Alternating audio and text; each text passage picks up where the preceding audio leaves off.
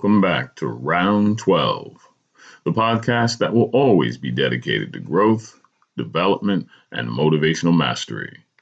I am your host, Sensei Roger B. Hamilton. Thank you for joining us again today for another episode of the Round 12 podcast series. Let's go get it. Believer. Let's start off today's episode with a few words, some references, and some straightforward talk about how we roll. Discipline. Discipline is a funny thing to describe to the unclear individual. Discipline is not punishment. Discipline is simply doing what needs to be done, when it needs to be done, whether you like it or not. Focus. For all intents and purposes, the most expensive Nikon camera in the world is worthless without clarity and focus through the lens. Determination. Such a powerful driving force this word represents.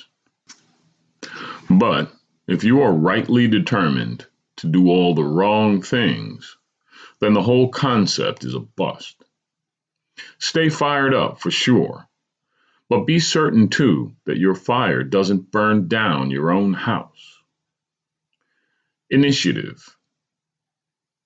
Let's face it, it's so much better when you can have a plan, develop the motivation, understand the purpose, and move forward to action on your own without having anyone to force you.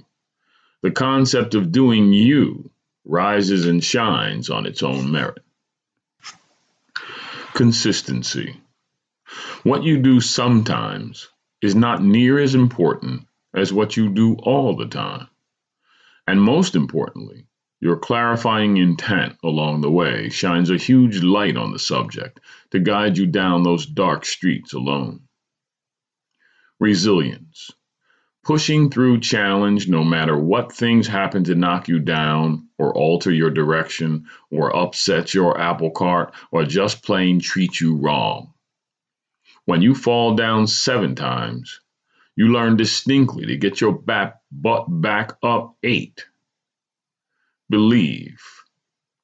To think, be of the opinion that, think it likely that, have an idea that, imagine, feel, have a feeling, hold true, maintain, suspect, suppose, postulate that, theorize that, conclude, come to the conclusion, deduce, understand, be given to understand, take it, gather, fancy, educated guess, dare say, figure, reckon, or ween you are deeply immersed in the game. As I sit here in a recently organized and tidy office in my home sound studio, which also doubles as my home dojo and kickboxing gym, I am compelled to reflect on what's good. I hear the phrase in my head like a vernacular street greeting Yo, what's good? Well, let's see. It's peaceful today. Saxophone great John Coltrane is playing on my Sonos speakers in the background. As I sit here after 19 consecutive episodes of continuous podcasting, I am compelled to ask myself, what have I learned from all of this and from my life to date? How has this extremely busy first portion of my life prepared me for the remainder, and where do I go from here? The first thing that comes to mind is that I should always be aware of my own value, and that I should never allow anyone, whatever race, creed, or gender, the position to inhibit that reality. I've learned that I only have one physical body and that I should appreciate and maintain it. You never know when it might be the only thing you have in your favor. I've learned that the only thing any of us really has control over is our own thoughts, nothing else and even those are sometimes difficult to maintain. I've realized that education comes from within. A classroom is not the only place where learning occurs. To the contrary, there are opportunities for learning around every corner. I've learned that learning never ends. There is no large or small part of life that does not furnish its lessons.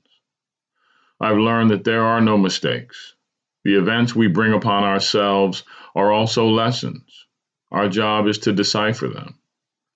Most importantly, lessons will be repeated in various forms until you have really learned them, and one can never successfully lie to oneself. I've learned that what I make of my life has always been and will always be up to me. The answers will always lie within me, and I must always listen to my own internal rhythms. I have learned that everything I do will find its way back to me in one form or another, so I better be responsible in my actions, especially pertaining to other human beings. I've learned that one must always have something to reach for, and that it's not what you would like to do tomorrow, but what you do today that makes yesterday more memorable. There is no place like the here and now and you will never have more of an opportunity later than you have at any given moment. Someday Isle is not an island in the Pacific. It's my procrastination and my decision not to get busy. I've learned that as human beings, we portray on the outside exactly what we are feeling on the inside, and we never completely conceal our emotions the way we like to think we do. I've learned that it's all right for a man to cry. As men, many of us try to portray an artificial confidence that sooner or later catches up with us when we don't balance courage with discretion, strength with sensitivity, and giving with taking. Ours is a never ending balancing act, but the extreme emphasis should be placed on the balance and much less on the act. As written by William Shakespeare in his famous play Hamlet, and as I also believe, Love all, trust few, above all, to thine own self be true.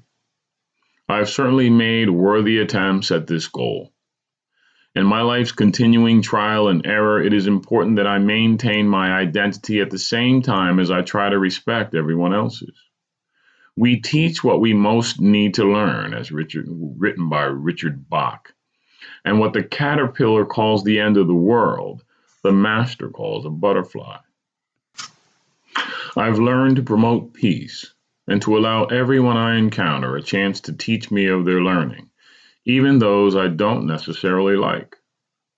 I have learned that my pen is mighty like my sword, but that I must learn to use them both accordingly.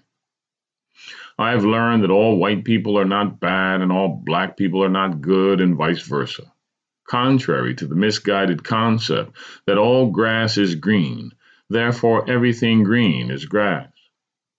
I have learned to make the strongest possible attempt to judge each situation and each individual accordingly.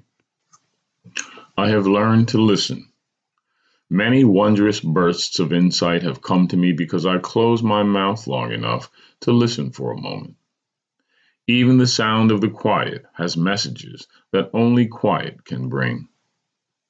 I have learned that you cannot influence a violent person with peace, and you cannot communicate effectively to a peaceful person with violence. And sometimes you have no recourse but to defend yourself. Indeed, sometimes the only way to appropriately fight fire is with fire.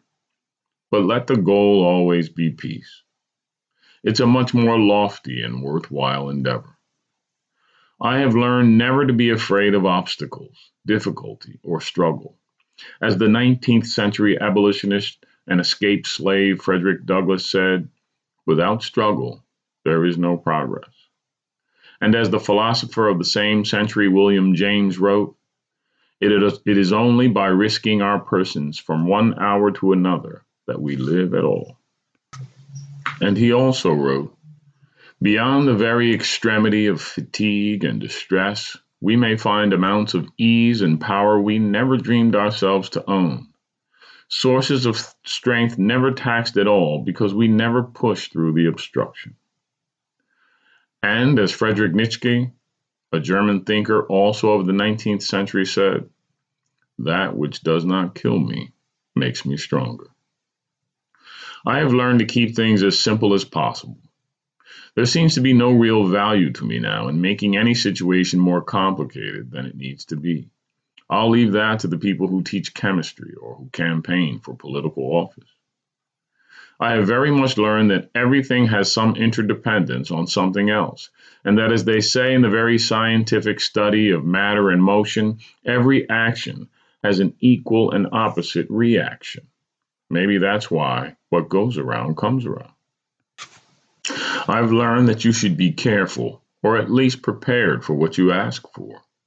Because if you approach new ventures and opportunities carelessly, you will surely not be in a position to maintain them. I've learned to take all the bitter that comes with the sweet.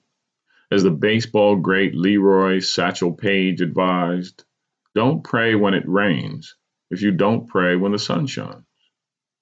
I've learned that we must always live in today and not the in- unchangeable darkness of yesterday. And if I have learned anything from these years, it is that you can't change yesterday. You can't foresee the future, and nothing is exactly the same way twice. Surely, one of the most important things I have learned is when there is something to do, do it today. Tomorrow is not promised. And as Roman Emperor Marcus Aurelius so aptly stated, do every act of your life as if it were your last.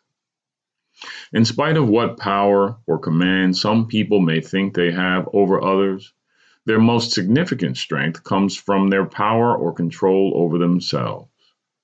To many, especially in these days of dollars and cents, giving away anything is foolish. But I have found that whenever I took the time to share and made the effort to give, I always seemed to reap the reward that I had no idea was coming. Certainly, my journey is not over. I have a lot more giving and hopefully some receiving to do yet. I hope that more of us can find the value in this cooperative methodology. But I caution those who would attempt to control and manipulate the ones who support them, be it their children, their parents, their brothers, their sisters, their husbands, their wives, their boyfriends, their girlfriends, their coworkers, their subordinates, or their leaders. To those divisive and manipulative people who thrive on the oppression, repression, and discomfort of others, I say, walk lightly around the corners of life and watch out for falling branches. Because in the end, the axe forgets, but the tree remembers. Peace. Thank you for joining us again today for another episode of Round 12. May you live as long as you want and never want as long as you live. May the worst days of your future be like the best days of your past. And may you continue to answer life's bell every time. Until we meet again, time!